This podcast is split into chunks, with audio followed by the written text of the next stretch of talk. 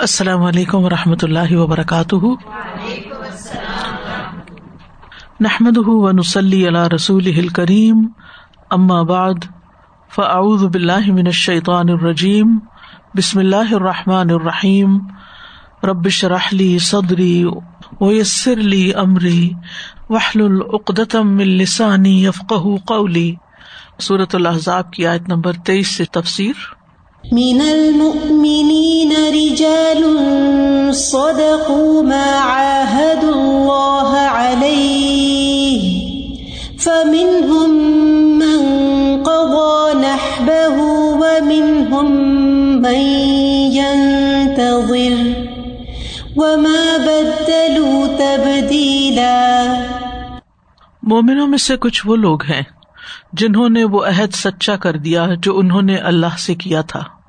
تو کوئی ان میں سے وہ ہے جو اپنی نظر پوری کر چکا ہے، اور کوئی ان میں سے وہ ہے جو موقع کا منتظر ہے، اور انہوں نے قطع کوئی تبدیلی نہیں کی۔ پچھلی آیات میں اللہ سبحان تعالیٰ نے جب منافقین کا ذکر فرمایا، تو فرمایا کہ انہوں نے اللہ تعالی سے عہد کیا تھا کہ وہ پیٹ پھیر کر نہیں بھاگیں گے، لیکن انہوں نے اپنے عہد کو توڑ دیا۔ تو اللہ سبحان تعالیٰ نے اہل ایمان کا ذکر فرمایا۔ کہ انہوں نے اللہ سے کیا ہوا عہد پورا کر دیا اور فرمایا کہ مومنوں میں سے کچھ ایسے لوگ بھی تھے جنہوں نے اللہ کے ساتھ اپنے وعدے کو پورا کیا۔ من المؤمنین رجال صدقوا عہد اللہ علیہ۔ یعنی جو کمٹمنٹ کی نبھائی، تکلیفوں اور مصیبتوں پر صبر کیا اور جنگ کے موقع پر ثابت قدم رہے۔ بعض نے اپنی مانی ہوئی نظروں کو پورا کیا۔ اللہ کے راستے میں شہید ہوئے اور اپنی وفاداری کا ثبوت دے گئے۔ ان میں سے کچھ لوگ دو بھلائیوں میں سے ایک کے منتظر ہیں، یا دشمن پر فتح چاہتے ہیں، یا شہادت کا اعزاز حاصل کرنا چاہتے ہیں۔ اور انہوں نے اللہ سے کیے ہوئے وعدے کو تبدیل نہیں کیا، نہ اس کو توڑا، نہ اس کو بدلا، جیسا کہ منافقین نے کیا۔ تو مجموعی طور پر اس آیت کا خلاصہ کیا بنتا ہے؟ کہ سچا مومن وہی ہوتا ہے جو اپنے عہد کو پورا کرتا ہے، اپنی کمٹمنٹ نبھاتا ہے۔ جو کام شروع کرتا ہے، اس کو پورا کرتا ہے۔ اور یہی چیز ہمیں اپنی عبادات میں بھی سکھائی گئی ہے۔ مثلاً اگر کوئی شخص روزہ رکھتا ہے، تو پھر حکم کیا ہے کہ اس کو پورا کرے۔ اللہ یہ کہ کوئی ایسا حادثہ ہو، کوئی ایسی بیماری آ جائے کہ اس کی جان کا خطرہ ہو، تو پھر اور بات ہے۔ لیکن چھوٹی موٹی ریزن سے اس کو توڑ نہیں سکتے۔ اسی طرح نماز شروع کر لی۔ چاہے نفل نماز شروع کی ہے۔ لیکن اگر آپ شروع کر چکے ہیں تو پھر اس کے بعد آپ کو اسے پورا کرنا ہوگا۔ عمرہ شروع کر چکے ہیں۔ عمرہ ایک نفل عبادت ہے۔ لیکن اگر آپ نے شروع کر لیا تو پھر آپ کو اسے پورا کرنا ہے۔ حج کو پورا کرنا ہے۔ وہ اتم الحج ولمرتا للہ تو کسی بھی کام کی خوبی یہی ہوتی ہے کہ اس کو جب شروع کر لے انسان تو پھر اس کو پورا کرے۔ اس کو بیچ میں چھوڑ کر نہ جائے۔ اس کے ساتھ لاپرواہی کا مظاہرہ نہ کرے۔ کیونکہ جو کام اللہ کے لیے کیا جاتا ہے، اللہ کے لیے کرنے کا ایک تقاضا یہ بھی ہے کہ اس کام کو بحسن خوبی سر انجام دیا جائے، اپنے انجام تک پہنچایا جائے۔ تو یہاں اللہ سبحان تعالی ایسے ہی لوگوں کی تعریف کر رہے ایمان والوں کی۔ کیونکہ اس جس شخص کا عہد نہیں، اس کا ایمان اللہ ایمان علم اللہ امانت اللہ دین علم اللہ عہد اللہ تو دیندار ہونے کا تقاضا یہی ہے کہ انسان وادوں کو پورا کرے۔ تو من المؤمنین رجال، ایسے ہی ایمان والوں میں رجال ہیں۔ کون سے رجال ہیں؟ خاص طور پر اشارہ ہے انس بن نظر کی طرف، حضرت عثمان بن عفان کی طرف، طلحہ بن عبید اللہ کی طرف، سعید بن زید کی طرف۔ یہ لوگ جنگ بدر میں شریک نہ ہو سکے تھے کچھ وجوہات کی بنا پر۔ اور ویسے بھی جنگ بدر میں سب کے لیے شریک ہونا لازم نہ تھا۔ تو اس وقت انہیں بہت افسوس ہوا کہ ہم ایک بڑی خیر سے محروم رہ گئے، کیونکہ بدر والوں کی تو پھر بہت بعد میں ایک مقام تھا اور عزت تھی۔ تو پھر انہوں نے عہد کیا کہ آئندہ اگر کوئی نیکی اور خیر کا موقع آئے گا تو ہم پیچھے نہیں رہیں گے۔ ہم اس کو پورا کریں گے، ہم آگے بڑھیں گے۔ تو صدقو، انہوں نے سچا کر دیا۔ ماں جس پر آحد اللہ علیہ، انہوں نے اللہ سے عہد کیا تھا نی جنگ میں شریک ہو کر ثابت قدم رہنے کا اور اس کا حق ادا کرنے کا۔ صورت العذاب کی آیت نمبر پندرہ میں آتا ولا قدکان عہد اللہ من قبل لا الادبار وکان عہد اللہ مسولہ تو یہاں یہ ان لوگوں کے بارے میں ہے کہ جنہوں نے کہا تھا کہ وہ پیٹھے نہیں پھیریں گے، لیکن انہوں نے وعدہ نہیں نبھایا اور اللہ کا عہد پوچھا جانے والا ہے۔ بات یہ ہے کہ عمومی طور پر تو اللہ سبحان تعالیٰ نے سب اہل ایمان سے ایک عہد لے رکھا ہے کہ وہ اللہ کی اطاعت کریں گے۔ جو شخص بھی ایمان لاتا ہے وہ خود بخود اللہ سبحان تعالیٰ کے ساتھ ایک عہد میں بن جاتا ہے۔ اس کا ذکر صورت توبہ کی آیت نمبر ون ون ون میں بھی ہوتا ہے۔ ان اللہ من المؤمنین انفسهم و اموالهم بان لهم الجنہ۔ یقاتلون فی سبیل اللہ فیقتلون و یقتلون. وعدا علیہ حقا فی التوراۃ والانجیل والقرآن. ومن اوفا بعہدہ من اللہ. پستب شروع بے کم الدی بایا تم بھی ودال الفوز العظیم. بے شک اللہ نے مومنوں سے ان کی جانے اور ان کے اموال خرید لیے کہ اس کے بدلے یقیناً ان کے لیے جنت ہے. وہ اللہ کے راستے میں لڑتے ہیں بس قتل کرتے ہیں اور قتل کیے جاتے ہیں. یہ تورات اور انجیل اور قرآن میں اس کے ذمہ پکا وعدہ ہے۔ یعنی اور وعدہ ایک طرف سے نہیں ہوتا۔ یعنی یہ وعدہ جواب میں اجر دینے کا ہے جو اللہ سبحان تعالیٰ کے ساتھ کمٹمنٹ کرے کہ ہم اس کے راہ میں جو بھی ہم پہ ذمہ داری ڈالی گئی اس کو نبھائیں گے۔ جیسے اللہ تعالیٰ نے بنی اسرائیل کو فرمایا وہ اوف و بیاہ دی اوف بیاہ دی تم میرے ساتھ کیا ہوا عہد پورا کرو، میں تمہارے ساتھ کیا ہوا عہد پورا کروں گا۔ اور اللہ سے بڑھ کر کون اپنے وعدے کو پورا کرنے والا ہے؟ تو اس سودے پہ خوش ہو جاؤ جو تم نے اس سے کیا۔ یہی بہت بڑی کامیابی ہے۔ تو سودا دو طرفہ ہوتا ہے۔ یعنی بندہ مومن کمٹمنٹ کرتا ہے اور اللہ سبحان تعالیٰ اس کے جزا جنت کی شکل میں دیتا ہے۔ پھر اللہ سبحان تعالیٰ مزید آگے تعریف فرماتے ہیں۔ فمن ہم من قدا نہ بہ و من ہم منتظر فمن ہم تو ان میں سے من قدا جس نے پوری کر دی یعنی مشکل میں صبر سے کام لیا اور اپنی کمٹمنٹ نبھائی۔ نہ بہ نہ کا مطلب ہے نظر۔ کہ میں اللہ کی راہ میں جان دے دوں گا، تو انہوں نے اپنی جان تک بھی دے دی۔ نحب اصل میں کہتے ہیں، کسی ایسے کام کو پورا کرنے کی پابندی عائد کرنا اپنے اوپر، جس کا اس نے عہد کر رکھا ہو۔ اور قزا کا مطلب ہوتا ہے پورا کر کے فارغ ہو جانا۔ تو صحابہ کرام میں سے کچھ نے نظر مانی ہوئی تھی کہ اگر وہ اللہ کے رسول صلی اللہ علیہ وسلم کے ساتھ کسی جنگ میں جائیں گے، تو وہ آپ کے ساتھ ثابت قدمی کا مظاہرہ کریں گے۔ اور فرار نہیں ہوں گے۔ تو اس کا مطلب یہ ہے کہ بہت سے مومنوں نے اپنا یہ عہد پورا کر لیا۔ ومن ہم منقدا نہ بہو اپنی نظر پوری کی۔ جیسے حضرت حمزہ بن عبد المطلب تھے، انہوں نے جنگ عہد میں اپنی ایک کمٹمنٹ نبھائی۔ مصب بن عمیر تھے، یہ لوگ شہید ہوئے اللہ کے راستے میں۔ ابراہیم کہتے ہیں عبد الرحمان بن اوف کے سامنے کھانا حاضر کیا گیا، وہ روزے سے تھے۔ اس وقت انہوں نے فرمایا مصب بن عمیر شہید کیے گئے، وہ مجھ سے بہتر تھے، لیکن ان کے کفن کے لیے صرف ایک چادر میسر آ سکی کہ اگر اس سے ان کا سر ڈھانکا جاتا تو پاؤں کھل جاتے اور پاؤں ڈھانکے جاتے تو سر کھل جاتا۔ اور حمزہ بھی اسی طرح شہید ہوئے، وہ بھی مجھ سے اچھے تھے۔ پھر ان کے بعد دنیا کی کشادگی ہمارے لیے خوب ہوئی۔ یا یہ کہا کہ دنیا ہمیں بہت دی گئی۔ ہمیں تو اس کا ڈر لگتا ہے کہ کہیں ایسا نہ ہو کہ ہماری نیکیوں کا بدلا اسی دنیا میں ہمیں مل گیا ہو۔ پھر وہ رونے لگے، یہاں تک کہ کھانا چھوڑ دیا۔ یعنی اتنا ان کے اندر اللہ کا ڈر تھا اور وہ اپنے امال کا خود محاسبہ کرتے تھے، خود جائزہ لیتے تھے اور دوسروں کو اپنے اوپر ترجیح دیتے تھے، صرف دنیا کی کسی چیز کے دینے کا معاملہ نہیں، بلکہ نیکیوں میں بھی۔ کہ دوسروں کے بارے میں ان کا گمان کیا کہ وہ ہم سے اچھے تھے۔ آج ہمارا گمان کیا ہوتا ہے کہ ہم سب سے اچھے تو ہم سب کو یہ دیکھنا چاہیے، دوسروں کی خوبیوں پر ہی نظر رکھنی چاہیے۔ کیونکہ ہر انسان کمزور ہے، اس میں کوئی نہ کوئی غلطی آپ کو مل ہی جائے گی۔ اگر آپ ڈھونڈنے لگیں گے تو کچھ نہ کچھ نکال لیں گے۔ لیکن اگر آپ صرف نظر کریں گے کہ جیسے کوئی ناپسندیدہ چیز نظر آتی تو انسان نگاہ پھیر لیتا ہے اور اس کو اپنے دل میں نہیں رکھتا، اپنے آپ کو کسی اچھی چیز کی طرح متوجہ کرتا ہے۔ کیونکہ انسان جو کچھ دیکھتا ہے نا، اس کے اثرات اس کے دل پر پڑتے ہیں اور وہ سب تو جاتے ہیں وہاں پر۔ تو اپنے فائدے کے لیے ہمیں اپنی نگاہوں کو ہمیشہ بچا کے رکھنا چاہیے۔ کسی کا کوئی ایب نظر آ رہا ہو، کوئی سطر نظر آ رہا ہو، کوئی ناپسندیدہ چیز نظر آ رہی ہو، تو بجائے اس کے کہ ہم اور توجہ سے دیکھیں، ادھر سے نظر پھیر لینی چاہیے کہ میرا گمان جھوٹا ہی ہو، میں اس کی طرف نہ ہی دیکھوں، میں اچھی چیز ہی دیکھوں اور اچھی چیز ہی یاد رکھوں۔ وہ ہماری اپنی صحت کے لیے اچھا ہے۔ اور جب انسان دوسروں کی خوبیوں پر نظر رکھتا ہے تو پھر کھلے دل سے ان کی تعریف بھی کر سکتا ہے کہ وہ اچھے تھے۔ اور جب انسان کسی کی تعریف کرتا ہے تو دراصل اپنا دل خوش ہوتا ہے۔ آپ کو اچھی چیز نظر آ رہی ہوتی ہے، آپ اپریشیٹ کرتے ہیں، آپ خوش ہوتے کیونکہ دوسرے خوشی بھی کنٹیجیس ہوتی ہے۔ آپ دوسرے کو خوش کرتے ہیں تو جواباً اس کی خوشی سے آپ خوش ہو جاتے ہیں۔ جیسے ہجرت کے سفر میں نبی صلی اللہ علیہ وسلم نے دودھ پی لیا تو حضرت ابو بکر خوش ہو گئے کہ آپ سیراب ہو گئے۔ تو خوشی ان کو ملی، حالانکہ وہ بھی خود پیاسے تھے۔ انہوں نے پہلے نبی صلی اللہ علیہ وسلم کو پلایا تھا۔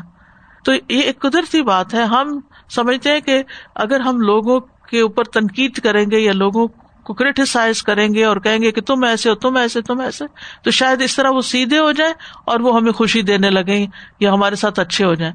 ایسے کبھی نہیں ہوتا۔ اگر آپ چاہتے ہیں کہ لوگ آپ کے ساتھ اچھے ہوں، ان کی خامیوں کو ایک طرف رکھ کے انہوں نے اگر آپ کے اوپر کوئی چھوٹا سا بھی احسان کیا تو اس کو ضرور اپریشیٹ کرے تو اس سے ان کا دل بڑا ہوگا اور جواباً آپ کو بھی خوشی ملے گی۔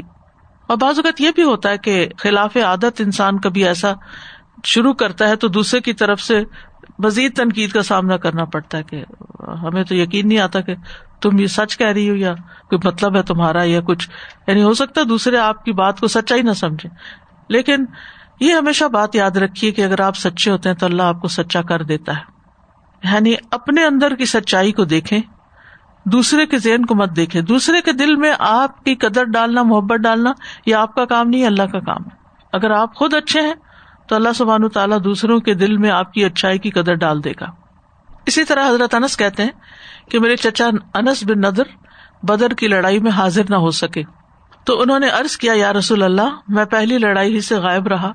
جو آپ نے مشرقین کے خلاف لڑی۔ لیکن اگر اب اللہ نے مجھے مشرقین کے خلاف کسی لڑائی میں حاضر ہونے کا موقع دیا، تو اللہ ضرور دیکھ لے گا کہ میں کیا کرتا ہوں۔ پھر جب بہت کا دن آیا اور مسلمان بکھر گئے، تو انس بن نظر نے کہا اللہ، جو کچھ انہوں نے یعنی آپ کے صحابہ نے کیا ہے، میں اس سے معذرت کرتا ہوں۔ اور جو کچھ ان مشرقین نے کیا، میں اس سے بھی بیزار ہوں۔ پھر وہ آگے بڑھے۔ تو سعد بن معاذ رضی اللہ عنہ سے ملے۔ انہوں نے کہا سعد، قسم ہے نظر کے رب کی، جنت قریب ہے، مجھے عہد کی طرف سے جنت کی خوشبو آ رہی ہے۔ سعد رضی اللہ عنہ نے کہا، یا رسول اللہ، جو انہوں نے کر دکھایا، اس کی مجھ میں ہمت نہ تھی۔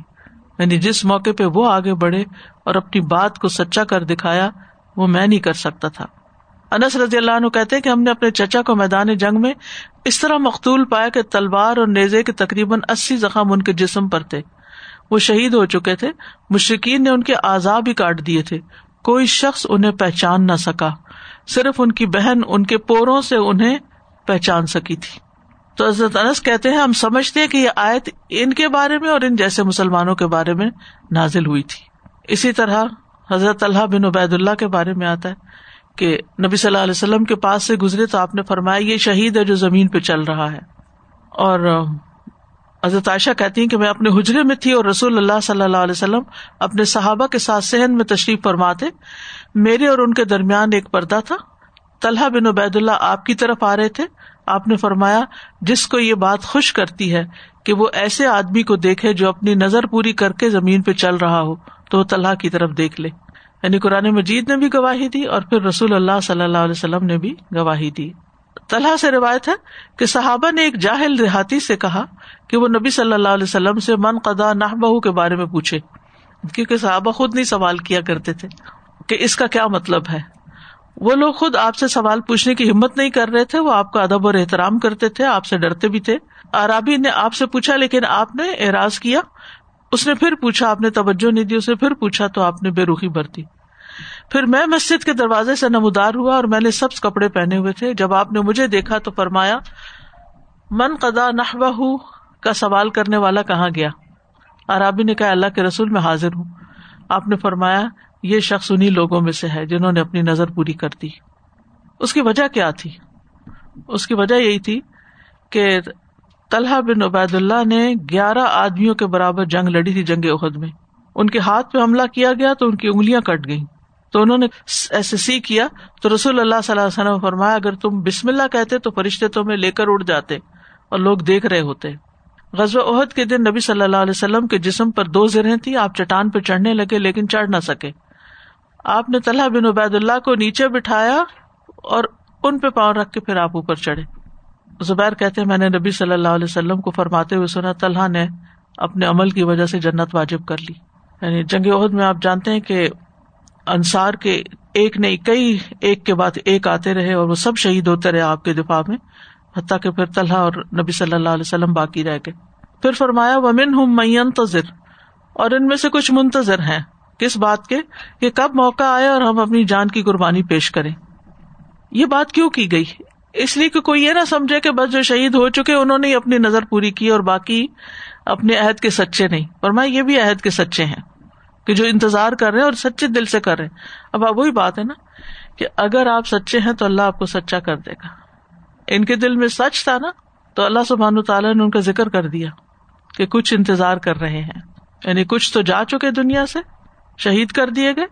یعنی کچھ لوگوں نے مانی ہوئی نظر کو پورا کر دیا اور کچھ ابھی منتظر ہیں۔ تو نحب سے مراد موت بھی ہو سکتی ہے اور نحب سے مراد عہد بھی ہو سکتا ہے۔ اور پھر آپ دیکھتے ہیں باقی صحابہ کے بارے میں بھی، کیونکہ ایک ایک کی یہاں پر دلوں کی بات نہیں بتائے گی کہ کس نے کیا سوچا تھا۔ خالد بن ولید کے بارے میں آپ کو جانتے کہ جب ان کی وفات کا وقت آیا تو بہت غم اور افسوس کا اظہار کر رہے تھے کہ انہوں نے اتنے غزبات میں شرکت کی، اتنی جنگوں میں شریک ہوئے، لیکن وہ شہید نہیں ہوئے۔ حالانکہ وہ کیا چاہتے تھے کہ وہ اللہ کے راستے میں شہید ہوں۔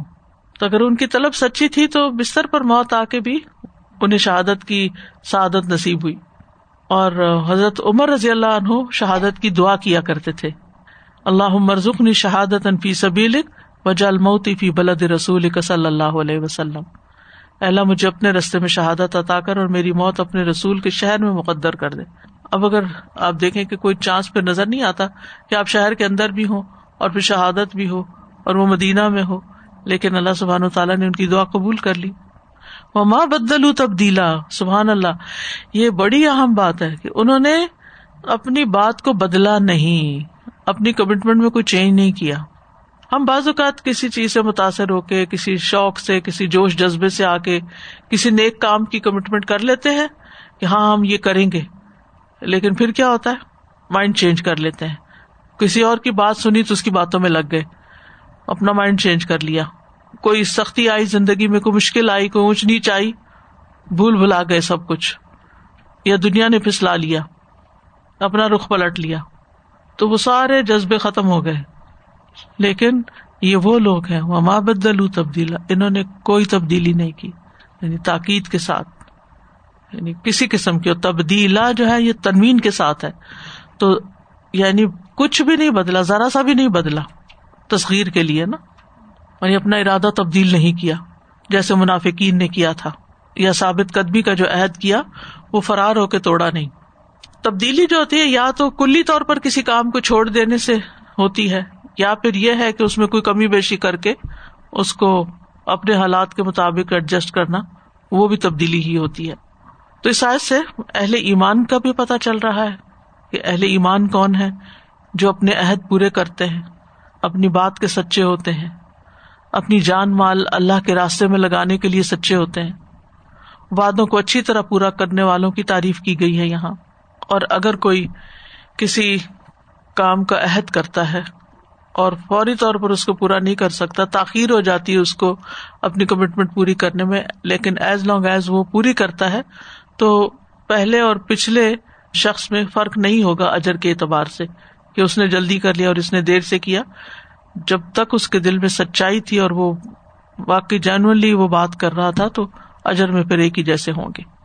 میرا سوال ہے آپ سے کہ کیا یہ آج صرف ان لوگوں کے بارے میں ہے جو حزاب میں شریک ہوئے تھے یا اس کا تعلق کسی اور مومن سے بھی ہے؟ ہر مومن سے ہے۔ اس میں جو نظر کا جو کانسیپٹ ہے تو وہ تھوڑا سا اگر آپ ٹھیک ہے۔ ایک ہوتی ہے نظر تبرر۔ تبرر بر سے ہے، بر کہتے ہیں نیکی کو۔ کسی بھی نیکی کے کام کی نظر مان لینا۔ بغیر کسی شرط کے، بغیر کسی مطلب کے، بغیر کسی وجہ کے۔ اللہ کی محبت میں، اللہ کے دین کی خدمت میں کہ میں یہ کام کروں گی۔ مثلاً کچھ لوگ مثال کے طور پر اپنے دل میں عہد کر لیتے ہیں کہ جب جب میں قرآن پاک مکمل کروں گی، میں صدقہ کروں گی۔ جیسے کچھ لوگ قربانی کر دیتے ہیں، کچھ لوگ کچھ اور غریبوں کو بانٹ دیتے ہیں، کچھ لوگ کسی اور شکل میں صدقہ کر دیتے ہیں۔ اس شکرانے کے طور پر کہ میرا قرآن مجید مکمل، جیسے ہم ناظرہ روز نہیں پڑھتے، اپنی روٹین میں ڈیلی پڑھتے تو جب مکمل ہوا، اب یہ ہمیں کسی نے کہا نہیں کہ تم کرو، نہ ہمارے ماں باپ نے ہمیں کہا، نہ ہمیں کوئی قرآن میں حکم دیا گیا کہ ایسا ضرور کرو یا۔ لیکن ایک نیکی کا بہانا ایک نیکی کا موقع تلاش کر کے ایک کام شروع کر دیا۔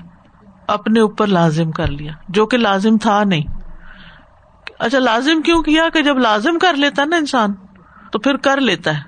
اگر لازم نہیں کیا ہو، تو پھر وہ رہ جاتا ہے۔ اچھا اچھا کر لیں گے، کر لیں گے۔ کون سا فرض ہے؟ کوئی، کون سا ضروری تو اس کو کہتے ہیں نظر تبرر۔ اپنے ساتھ خود ہی کوئی نیکی کرنے کی کمٹمنٹ کر لینا۔ اپنے دل ہی دل میں۔ ضروری نہیں کہ کسی کو بتایا جائے۔ اس کے علاوہ ایک اور نظر یہ ہوتی ہے کہ آپ سوچتے ہیں کہ اگر اللہ تعالیٰ مجھے حج پہ لے گیا، ایک نہیں، دو قربانیاں کروں گی۔ مثلاً۔ تو اب یہ بھی نظر کی ایک قسم ہے۔ اسی طرح بعض لوگ آتے اگر میرے بچے کی شادی ہو گئی تو میں اتنے روزے رکھوں گی، اگر میرا بچہ اس بیماری سے نکل آیا تو میں یہ پڑھوں گی، وہ کروں گی۔ یہ مشروط نظر ہوتی ہے۔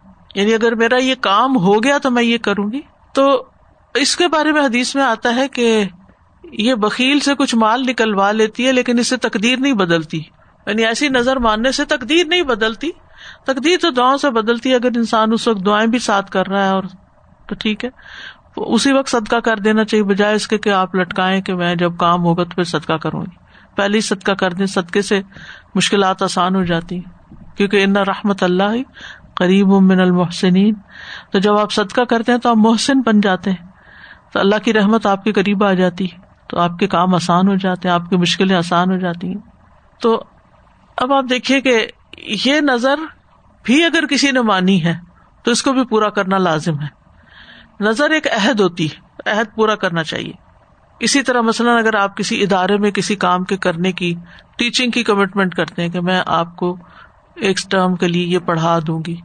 اب یہ نہیں کہ تھوڑا سا مشکل لگا تو کہا پلیز آپ کسی اور کو دیکھ لیں، میں تو نہیں کر سکتا۔ اور لوگ انتظار میں بیٹھے ہیں اور آپ اپنی کسی مشکل کی وجہ سے اس کام کو چھوڑنے کے لیے تیار ہو گئے کیونکہ ہمارا نفس بھی ہمیں بعض اوقات بہت پچھلاتا ہے، شیطان بھی بس سے ڈالتا ہے کہ تم نے اپنے آپ کو کس مشکل میں ڈال لیا۔ یہ کوئی فرض تھوڑی ہے، یہ سارے تھوڑی کرتے ہیں۔ تم بھی آرام کرو، اور لوگ اس وقت گھروں میں آرام کر رہے ہوتے ہیں۔ اور عورتوں پہ تو ویسے بھی فرض نہیں ہے کہ وہ ضرور باہر نکل کے کوئی کام کرے۔ دنیا بھر کے کام کرے، جو نہ فرض ہے، نہ سنت ہے، نہ نفل ہے۔ کسی کیٹیگری میں نہیں آتا۔ لیکن اگر کوئی نیکی کا کام کرنے کا انہوں نے کیا تو پھر وہ مشکل پیدا کر دیتا ہے ان کے اپنے لیے بھی اور دوسروں کے لیے۔ تو عام طور پر ہماری جو ڈٹرمنیشن ہوتی ہے، دنیاوی کاموں میں تو بہت ہوتی ہے کہ ہمارے یہ ڈریمز ہیں اور ہماری یہ پیشن ہے اور ہمیں یہ بننا ہے اور ہمیں یہ کرنا ہے اور اس کے لیے ہم تن من دن کی بازی لگا دیتے جنت چونکہ نظر نہیں آتی، اس لیے جنت کے حاصل کرنے کے لیے جو اپنے لیے کچھ عہد معاہدہ کرتے ہیں، عام طور پر اس میں ڈھیلے پڑ جاتے ہیں۔ بتایا یہاں یہ گیا کہ ایک مومن اللہ کے دین کی خاطر بھی، کیونکہ یہ جہاد کا معاملہ تھا یہاں غزب عذاب کی بات ہو رہی، اللہ کے دین کے معاملے میں بھی جو کمٹمنٹ کرتا ہے، اس کو پورا کرتا ہے، وہ پیچھے نہیں رہتا۔ خاص پر کوئی فائدہ ہو یا نہ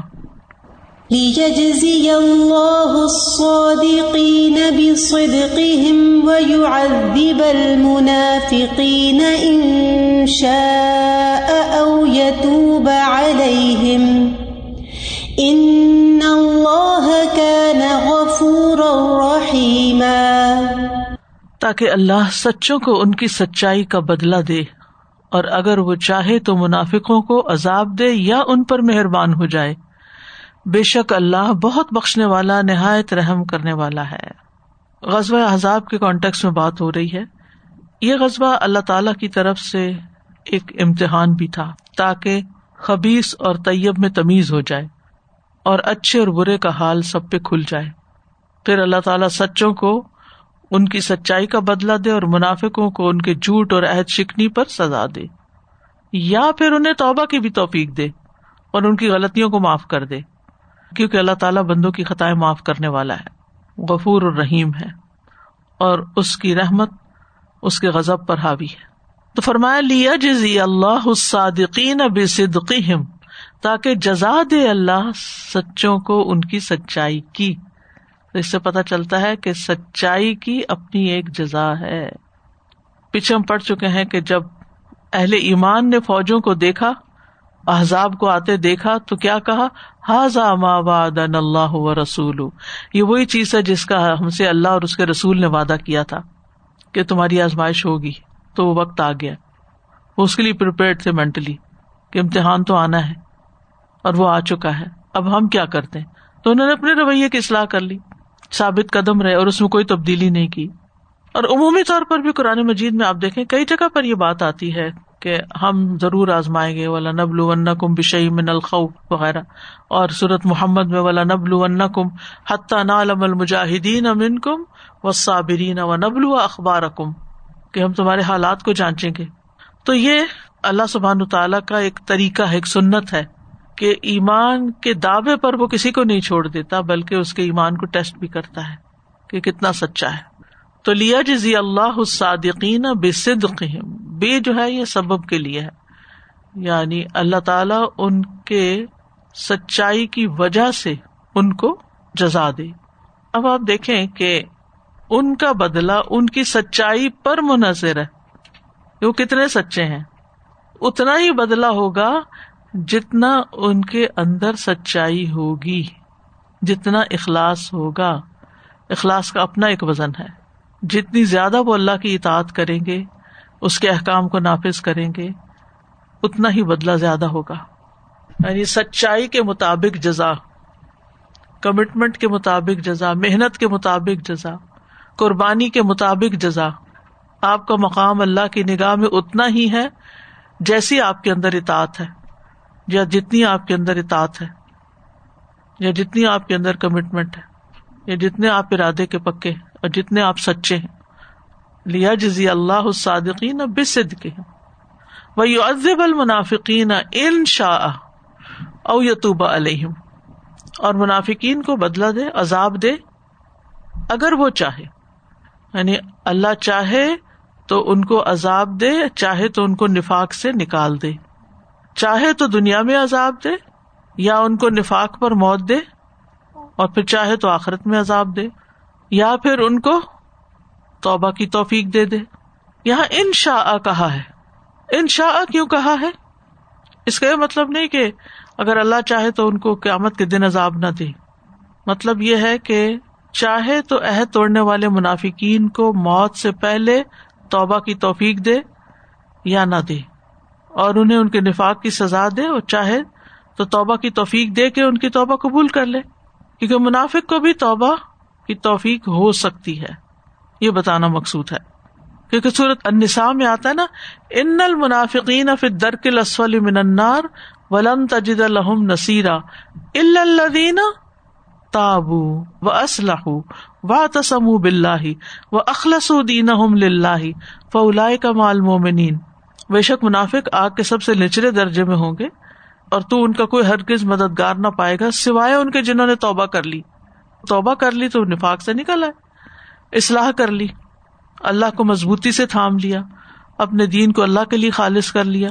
تو یہی لوگ مومنوں کے ساتھ ہیں۔ بے شک اللہ تعالیٰ غفور الرحیم۔ ان اللہ کا نا غفور الرحیم۔ یعنی توبہ کی صورت میں بخشنے والا ہے، توبہ کی طرف رہنمائی کرنے والا ہے، توبہ سے پہلے ہونے والی کوتاہیوں کو معاف کرنے والا ہے۔ اور بعد میں بھی مہربانی کر کے استقامت عطا کرنے والا ہے تو بنیادی طور پر یہاں منافقین کو توبہ کی ترغیب دی گئی ہے۔ یعنی اللہ تعالیٰ تمہیں سزا ہی نہیں دینا چاہتا وہ چاہتا ہے کہ تم اپنی اصلاح کر لو۔ تو اس سائز سے کیا پتا چل رہا ہے؟ اور منافق کو بھی پہلی بات تو یہ پتا چلتی ہے شروع سے اگر آپ دیکھیں کہ جو سچائی قابل تعریف ہے اور قابل ثواب عمل ہے یعنی سچائی کی تعریف کی گئی ہے یہاں۔ جی۔ سچا ہونے کا فائدہ بتایا گیا ہے۔ جی۔ اور یہ کہ سچا شخص کبھی ناکام نہیں ہوتا۔ سچائی کبھی ختم نہیں ہوتی، جھوٹ کے پاؤں نہیں ہوتے، لیکن سچائی اپنی جگہ کائم رہتی ہے۔ اور سچائی کا انجام بھی بہتر ہوتا ہے۔ یعنی یہ شاید سے یہ بات پتہ چل رہی ہے۔ جیسے غزب تبوک میں جو صحابہ پیچھے رہ گئے تھے، تو ان کے ساتھ منافقین بھی کئی پیچھے تھے۔ تو دونوں کے ساتھ کیا معاملہ کیا گیا؟ یاد ہے؟ منافقوں نے آ کے جھوٹ بولے تھے، بہانے کیے تھے۔ تو آپ نے ان کو معاف کر دیا، جاؤ، چھوڑ دیا، کچھ نہیں کہا، کچھ نہیں کہا۔